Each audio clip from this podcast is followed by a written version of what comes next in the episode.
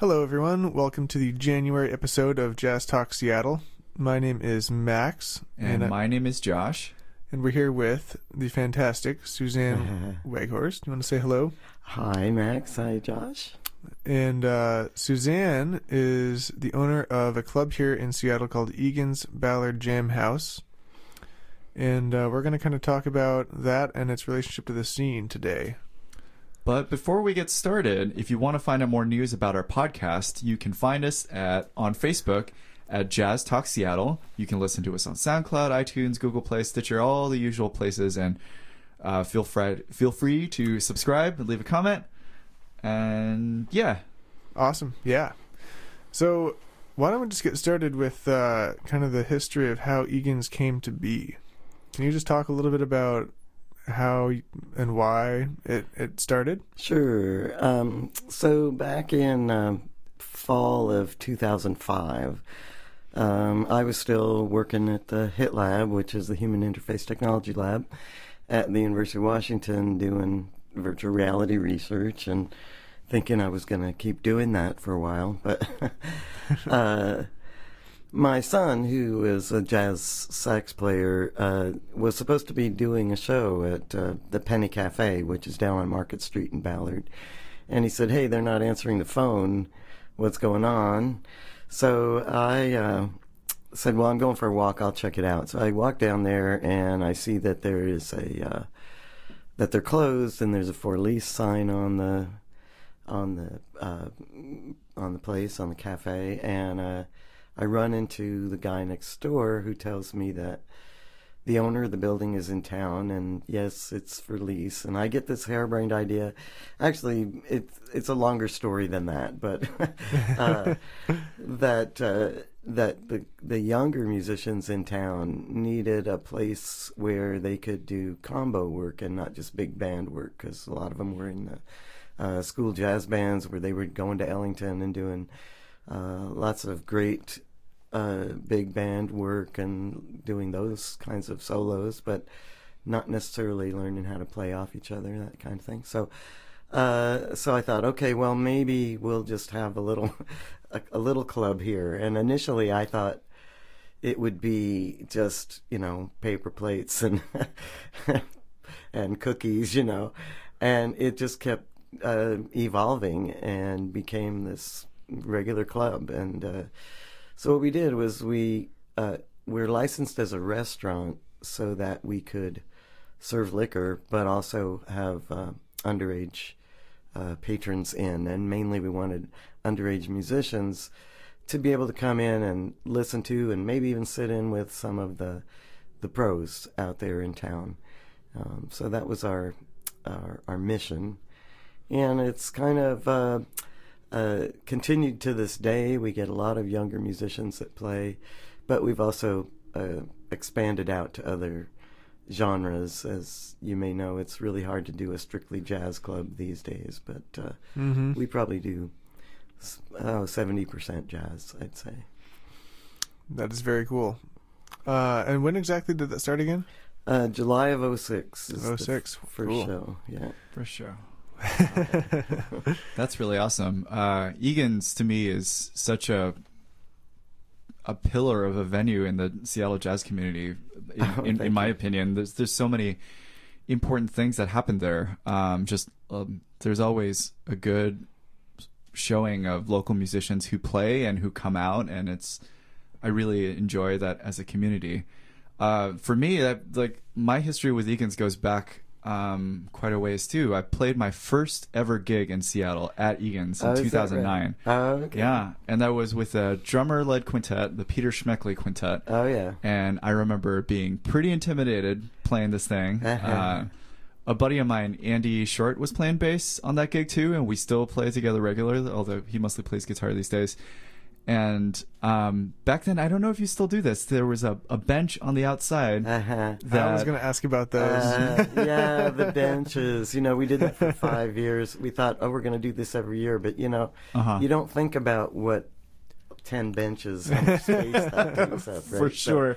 after five, we decided to not to. But uh, yeah, we had all the musicians sign sign the bench each Right. year, and it's really a a treat to look at all those signatures now. Um, For sure. and lots of them still come back. Uh, a lot of them were playing in high school at the time, and now they're graduated from college and off to New York or wherever they are, or even in Seattle.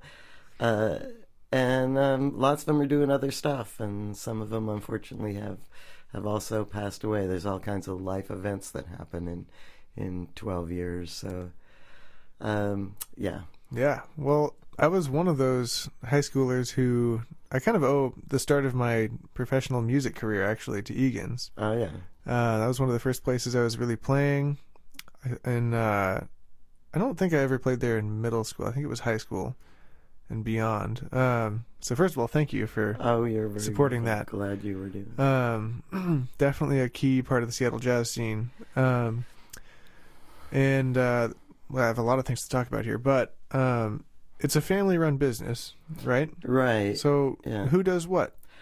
Well, you know, it took us a few years to get the formula down here, but um, so uh, there are three of us now. We we used to have a lot of staff, and there's a lot Mhm. of turnover, and there's always a lot of drama.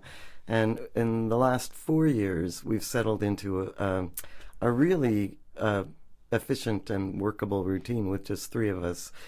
Ted, my husband Ted Stickney, is he has he wears about ten different hats, uh, but you know he's the sound guy and deals with the vendors and uh, greets people and seats them and does all kinds of stuff. Puts up the marquee, changes the marquee. Heather, uh, our super duper server, you all know Heather. Um, uh, just knows the room, knows how to work it, and um, is really efficient at that. And then for the past four years, I've been running the kitchen. So, um, and and then I help out. We all are all hands on deck during the changeover routine between shows, and uh, we all chip in and cook the gumbo, that kind of thing. But uh, but for the most part, we've found a division of labor that works with just three people, which is probably the organic way we should have started to begin with. But but I was used to big budgets at the UW, and you know, if you need something, you hire somebody to do that. Yep. But, uh, so anyway, now we we're and we changed from uh, five days a week and longer nights to just two shows a night for four nights a week, Hmm. and that makes it more tolerable. Definitely. especially as Ted and I get older. When was that change?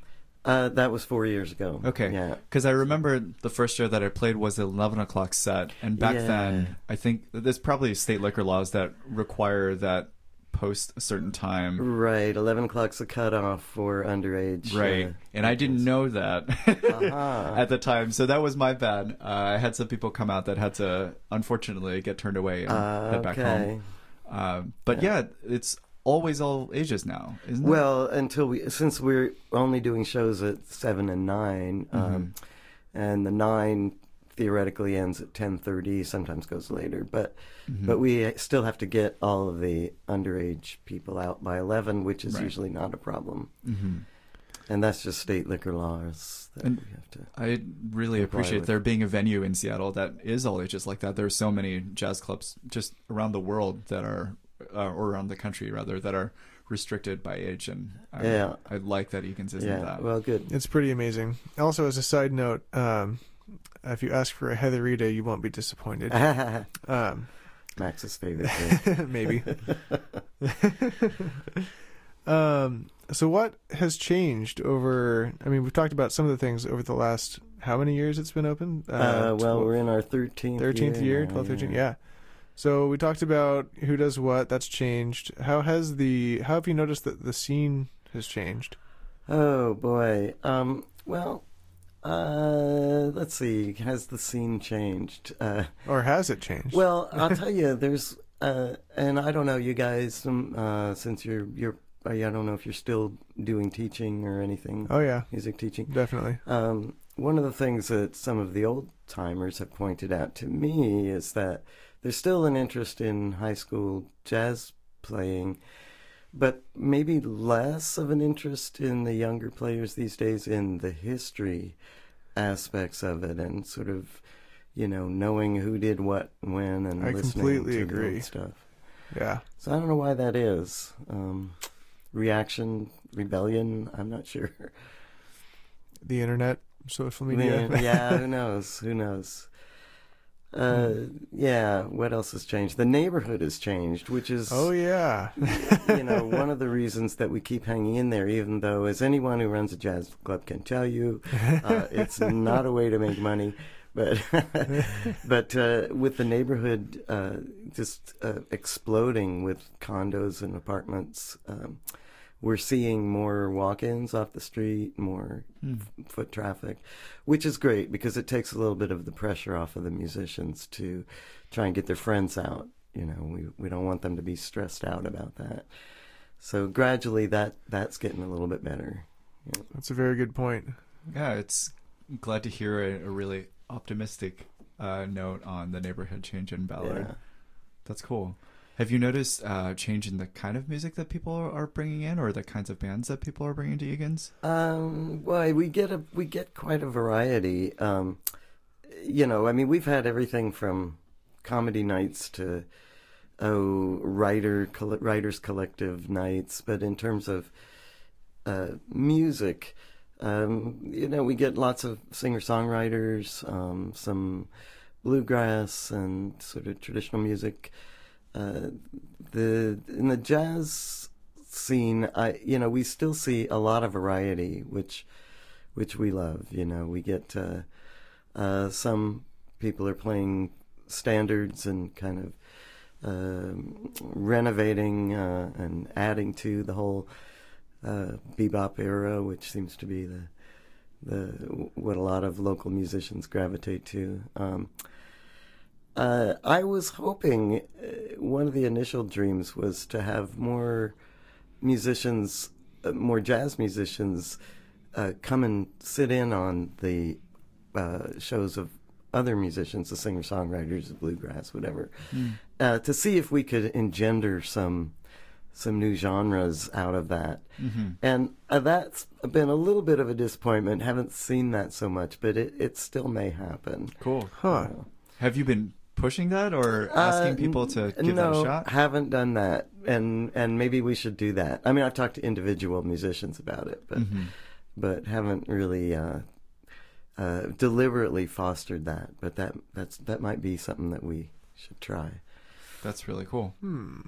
So I was doing some reading up on Egan's as we Uh-huh. both do before um, our podcast episodes, and the stranger has a description of the venue that mentioned that it's not only a restaurant venue in the evening, but it's also a daytime community center or has Uh, workshops and rehearsals. Well, initially we were doing that, and so you know that's one problem with the internet is stuff gets out there and it stays out there. Mhm. Of course, our I think I've got to go edit our our homepage too about that. But uh, occasionally we'll do workshops, but it turns out that um, if you're working full time, uh, those extra hours just you know are not that much fun for the staff, and so Fair enough. so um, so we basically have been sticking to evenings, um, and uh, you know, uh, I think a lot of times you start out with an idea in mind of what you're going to be doing uh, in a in a venture like that, and uh, it takes some time for it to settle into what what really works in Right. the room. For instance, for a while, uh, for a year or so, we were trying to do lunch. Well, you guys know the club. It's really tight. It's it's like um, I don't know. It's uh, it's closer to the sort of village vanguard, knees against each other, kind of Yep. in tight end kind of kind of place, and that's not a place where you usually go for lunch. You know. Right. Um, so, uh, you know, you learn, you live and learn uh, all these lessons, but uh, we think we've got it dialed in pretty well right now. We, you know, there are always changes that we can make, but it's working. it's my favorite sounding room in Seattle. Oh well, thank you. Yeah, yeah. The sound uh, that was actually uh, a fortunate um, occurrence when we were doing the build out in the main room there. Uh, that the area where the stage was was actually a bedroom, and there was a wall there. Whoa. and uh, we took all that out and um, I had a friend at the UW University of Washington who was a sound engineer who came in and did sound measurements and acoustic measurements in the room and said, "Hey, these are great." I said, "Well, we're thinking, you know, if the stage is here, that we might have to put something up above." He said, "No, don't do anything," and so we followed his advice. I mean, we do have. Uh, the uh, you know extra sound support that is really only which is a pretty good sound system. I don't know if you've even noticed the big Mhm. subwoofer and the big speakers and all. Uh, they're rarely needed. Uh, we we use them for enhancement, but uh, lots of people can just play into the room because the acoustics are so good. Yeah. Well, switching gears a tiny bit. Um, one time I was playing at a, another club downtown, um, at the this place called the Music Aquarium, and while we were playing, um, two people in the audience were sitting right in front. One person leaned over to the other guy, who was a big, kind of gruff-looking guy in a construction vest, started licking his ear, and um, the construction guy turned to him and, and said, "What?" And uh, there was kind of a pause, and then he did it again. And the construction worker got up, headbutted the guy, knocked Oh. over a table with candles on it and drinks and Uh. everything. And uh, we didn't really know what to do, so we kept playing. Um, but anyway, uh, that was something I've seen. You're a club owner. Have you seen any like really strange or odd things over the years? Uh, ever? I mean, it doesn't have to be someone licking someone's ear, but Oh, sure. Yeah. Well, we've seen some odd things. In fact, we, for a while, we were keeping a, a little book, a private staff book of stories we can't tell. oh, that's awesome. But we've been fortunate. There's never been a fight. We did have one time someone came in and he was drunk and sat down right in front of the stage and was blocking a kid's view and Hmm. and uh, was being kind of loud. And um, it just happened that there was an off-duty police police officer attending the show, a woman, and uh, she asked us if if everything was okay, and we said this guy went in, he didn't pay his cover. And so she went over and did an arm lock on him and marched him out the door for us. It was great. Whoa. so we've never had to call the police or you know there have been a few times not with customers but with sometimes uh our street friends will come Neighborhood, uh, in and, yeah. and uh, need to be escorted out once in a while but it's rare um most of the things that are odd stories are just kind of uh sometimes musicians can be eccentric oh and- yes. and so we've had a few of few incidents. Uh, I remember one time um, a piano player was late for his show, and it happened that there was another really good piano player there, and the the, the rest of the guys were ready to start, and, and the guy said, "Well, I'll just sit in till he gets here."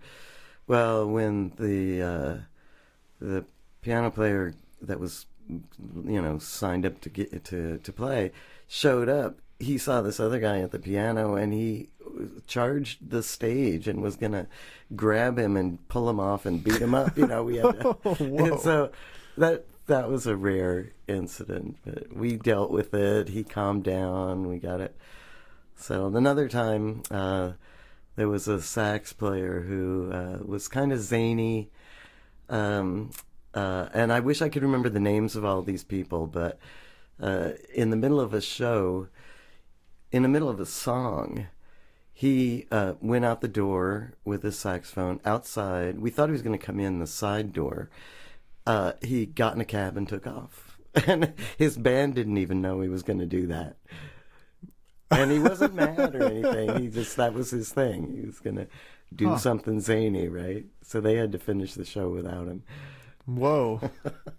I've never seen that happen before. That's pretty interesting. Huh.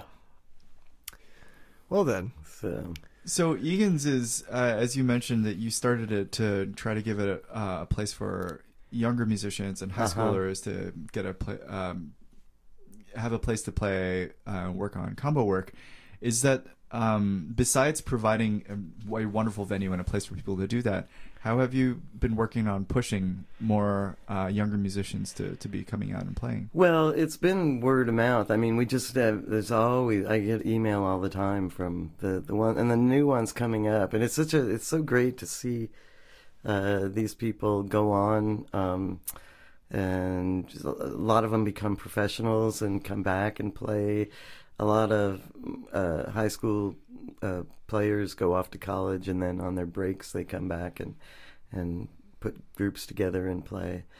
Uh, so that we haven't had to really push it. Um, although one thing I have uh, sort of wanted to do over the years is to find ways to get the various high schools to uh, come up with groups that combine uh, the high schools. Like if we could get, Mm-hmm. you know, uh, we thought about having a contest where you, to enter you had to have at least three different high schools represented in your in your combo. You know, Mm.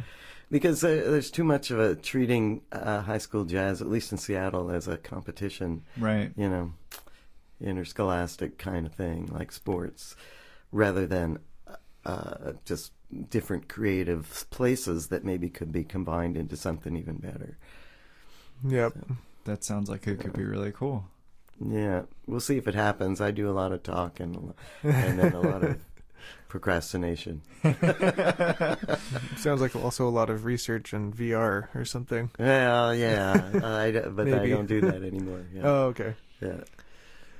Well, um, I almost really don't want to ask this, but what is the future of Egan's? Um, you know, two years ago we had thought, okay, this is it. We've done enough. This is let's let's um, sell the place. We don't own the building, but uh, you know we have a, a good relationship with the owners, and That's good. let's you know uh, see if we can get somebody else to take it over. But uh, we're so attached to the mission and uh, sort of the feel, the old time feel of the place that we didn't want somebody to come in and turn it into a pizza parlor or uh, some other kind of club. So Apartment we, building. we started, yeah, we started talking with people, and I started writing a prospectus. And as I sat down and wrote the prospectus, I realized, hey, this sounds like this is not the right time to be selling this club. This community is f- booming. There are probably a thousand new living units within, you know, ten blocks of the club. Probably more than that. time. Yeah, it's probably more than that. Uh, this is not the time. You don't um, sell low, right? Mm-hmm. You're Mhm. supposed to sell high, I think, right? Yeah, that's, that's how the saying goes. Well, So- that's good. So yeah, and plus um, we weren't done. Um, you know, started thinking about well, gee, you know, we haven't done this and we haven't done that, and we sure do like on our days off to occasionally have parties with friends where we have a piano and a, a keg of beer and you know a kitchen. Uh, so uh, we're still playing it by ear. We don't have any immediate plans, and we'll give people some warning uh, Cool. before we do. Which uh, because uh, you know we need to be able to honor whatever shows we book. There Right. would have to be quite a bit of lead time to Right. To you know if we were going to sell it anytime soon. Mm-hmm. So we're still here. We'll see how it goes. I tell you, as I get older, it I really am grateful to have the routine of doing this and getting me out of the house and interacting Mm. with people and all that. Uh, you know, I think it's good. I think it's good for the for your mind and your heart to keep uh, uh, keep busy as you get older. Absolutely. Yeah. Not that I'm an old, old, old person, but well, that's cool. I'm excited for that. Um, I have a couple more questions. okay. Uh, you guys record every show. We do, uh, and the we do that mainly for the musicians. So if they Yeah. want a a copy of that, we'll burn them a copy, and which is pretty awesome. yeah, and uh, th- that's another kind of project that has fallen a little bit by the wayside. And I'd love to have somebody volunteer to just take it over, but you know, we have 13 years of recordings of every show that uh, it sure would be nice to put out some compilations of you know the best of this or the best of that, uh, or Heather's favorite shows or Mhm. Suzanne's favorite shows or Mhm. Ted's. Uh, you know, or you know, for uh, some musicians to sort of curate their best of. But it takes a lot of listening through a lot of, um, you know, recordings. You know make that at happen. some point could be maybe a like a cool radio show on KNKX or something. Oh yeah, Just a could do that. Yeah, yeah, There's Or probably just the library where people could check out old shows too would be really fun. yeah. Now the only and uh, yeah, I um, I I should say that you know we feel obligated that. Uh, Anything that we do with it had would have to have permissions of the musicians. of course, sure. yeah. So we don't have a mechanism that's really set up to do that, except for the people that we're currently in touch with. Mhm. So there may be some old shows where we can't even get a hold of the old musicians, but you know those things can be those things can be worked out. They can. That's cool. Yeah. Yeah, Yeah, so maybe you have a new with that. project, Max. You can, well, you know, I mean, always, always at least one new one. yeah. How far back do those uh, archives go? Um, I think let's see. Uh, there's a missing six month period. Uh, I think we started it about six months into, so Hmm. that would be, um, yeah, early seventeen. Uh, 20 uh, excuse me 20, 2007 Mhm. so what's that 11 years 12 years Wow. 11 years yeah It's a lot of recordings. That's a lot of recordings for yeah sure. yeah it is You'd So, so a and lot that- of time to go through those. Yeah. Yeah, and uh, and they're all you know one continuous recording per show. So Mhm. if you wanted to pick out specific cuts, then you'd have to you'd have to do some editing. It, you know, we, it would require somebody who really uh, got into it and wanted to do that. So And, well, it sounds great in there. I've recorded multiple live albums actually at Egan's in the past. uh, yeah, Yeah. So it would be worth going through at some point, I think. yeah. Well. And keep your ears open if you run into anybody who's got an interest in doing that kind of thing. I think a lot of people are interested. I think it's more of a time Yeah, thing. sure, yeah, but yeah, right. definitely. Well, Josh, do you have anything else? Yeah, one question. So you got started in this music club business 11, 12 years ago. Did you have a background in music before you got started? No, I didn't. Although, uh, I mean, I've been around music, and and uh, Ted's a musician. Uh, although he was also uh, m- an engin- a computer science uh, engineer, computer engineer. Oh, Uh, but uh, my grandfather was a musician, um, professional musician in New York back in the teens and 20s, uh, 19, 1920s. And uh, then that's why it's named Egan's. It's actually named after him. His name was Jack Egan, and he traveled around uh, with his orchestra. He did some uh, light opera composing, you know. Uh, but he also was part of the whole Tin Pan Alley scene in New York and uh, went to England and uh, traveled with his uh, his group. And he had a piano that he had electrified, and so he had his his shtick, you know. And his oolah girls that would flash their ankles, I guess. I don't know. but uh, that's where he met my grandmother, Daisy, he, uh, Daisy Forward, who was a seamstress in the in the Variety Theater there in London when he was on tour with his band. Brought her back to New York. They bought a house in Brooklyn and uh, raised eight kids, and Whoa. so so there was a that bit of history of music in the family, but Mhm. and as a kid, I, I took a little bit of piano lessons and a little a, a little bit of violin, uh, but I never was any good at it. In the last couple of years, I've taken up the fiddle again, but just on my own and just for my own gratification. Cool. Um, Are you going to play a set at Egan's I don't know. That would take something for me to do that, but uh, it's not an aspiration, but it could happen at some point with with a friendly audience. Yeah. very cool. Well, Um, one thing we like to do, kind of towards the end of our podcast episodes, is talk about upcoming shows.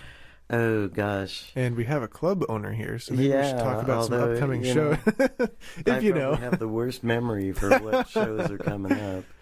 Uh, we do have. I know this weekend we got Lady A's Back Porch Blues. I don't know if you've ever been to one of her shows, but No. she puts on a great show and gets the um audience involved. It's a lot of uh, sort of combination um, uh, Mississippi blues. You know, that's why it's called back, back porch blues. Is it A lot of like songs Del- about food. Delta blues kind of stuff, or Uh, yeah, but it's um, uh, got a food kind of focus to it. that, never a know, bad thing?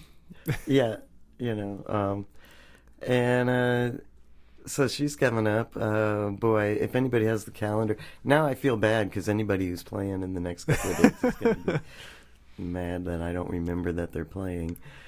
Josh, do you have the calendar up? No, but I've got a couple highlights. Oh, okay. Um, the the calendar is really easy to look up for any of our listen. It is. The listeners. website is BallardJamHouse.com. Is Yeah, that right? BallardJamHouse.com, and if you click on schedule, calendar. Calendar. think, Yeah. Mm-hmm. uh, that'll take you. It's usually just the upcoming month, so uh, there are lots of shows scheduled out farther than that. But uh, and we're we'll be updating it as we as we fill in the schedule, For sure. and some.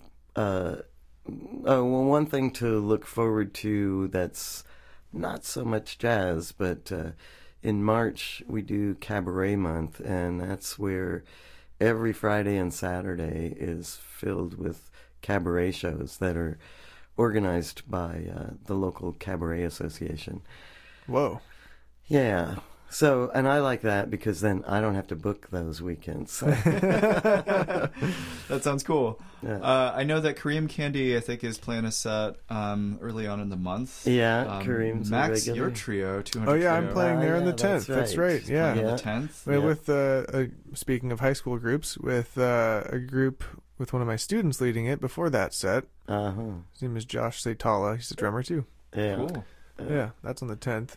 Jordan Weigert's got a quartet playing on the 24th, too. Oh yeah, like. Jordan. He's a nice drummer. Oh, there are Uh, tons of people playing here. Oh yeah. You know, those interested should just go to the. It is the schedule page, not the calendar good. page. I I'm was wrong. Somebody's looking at it. Um, yeah, you should de- definitely just go to the Ballard Jam House website and look up the schedule if you'd like to see, because there are too many things to even list here. Yeah. But they're Yep. all look they all look awesome. Lots of jazz happening in Seattle, as always. And Yes, indeed. A big, big chunk of that is happening at Egan's. Well, thanks, Josh. Well, Yeah. thank you again, Suzanne, for hanging out with us uh, this afternoon.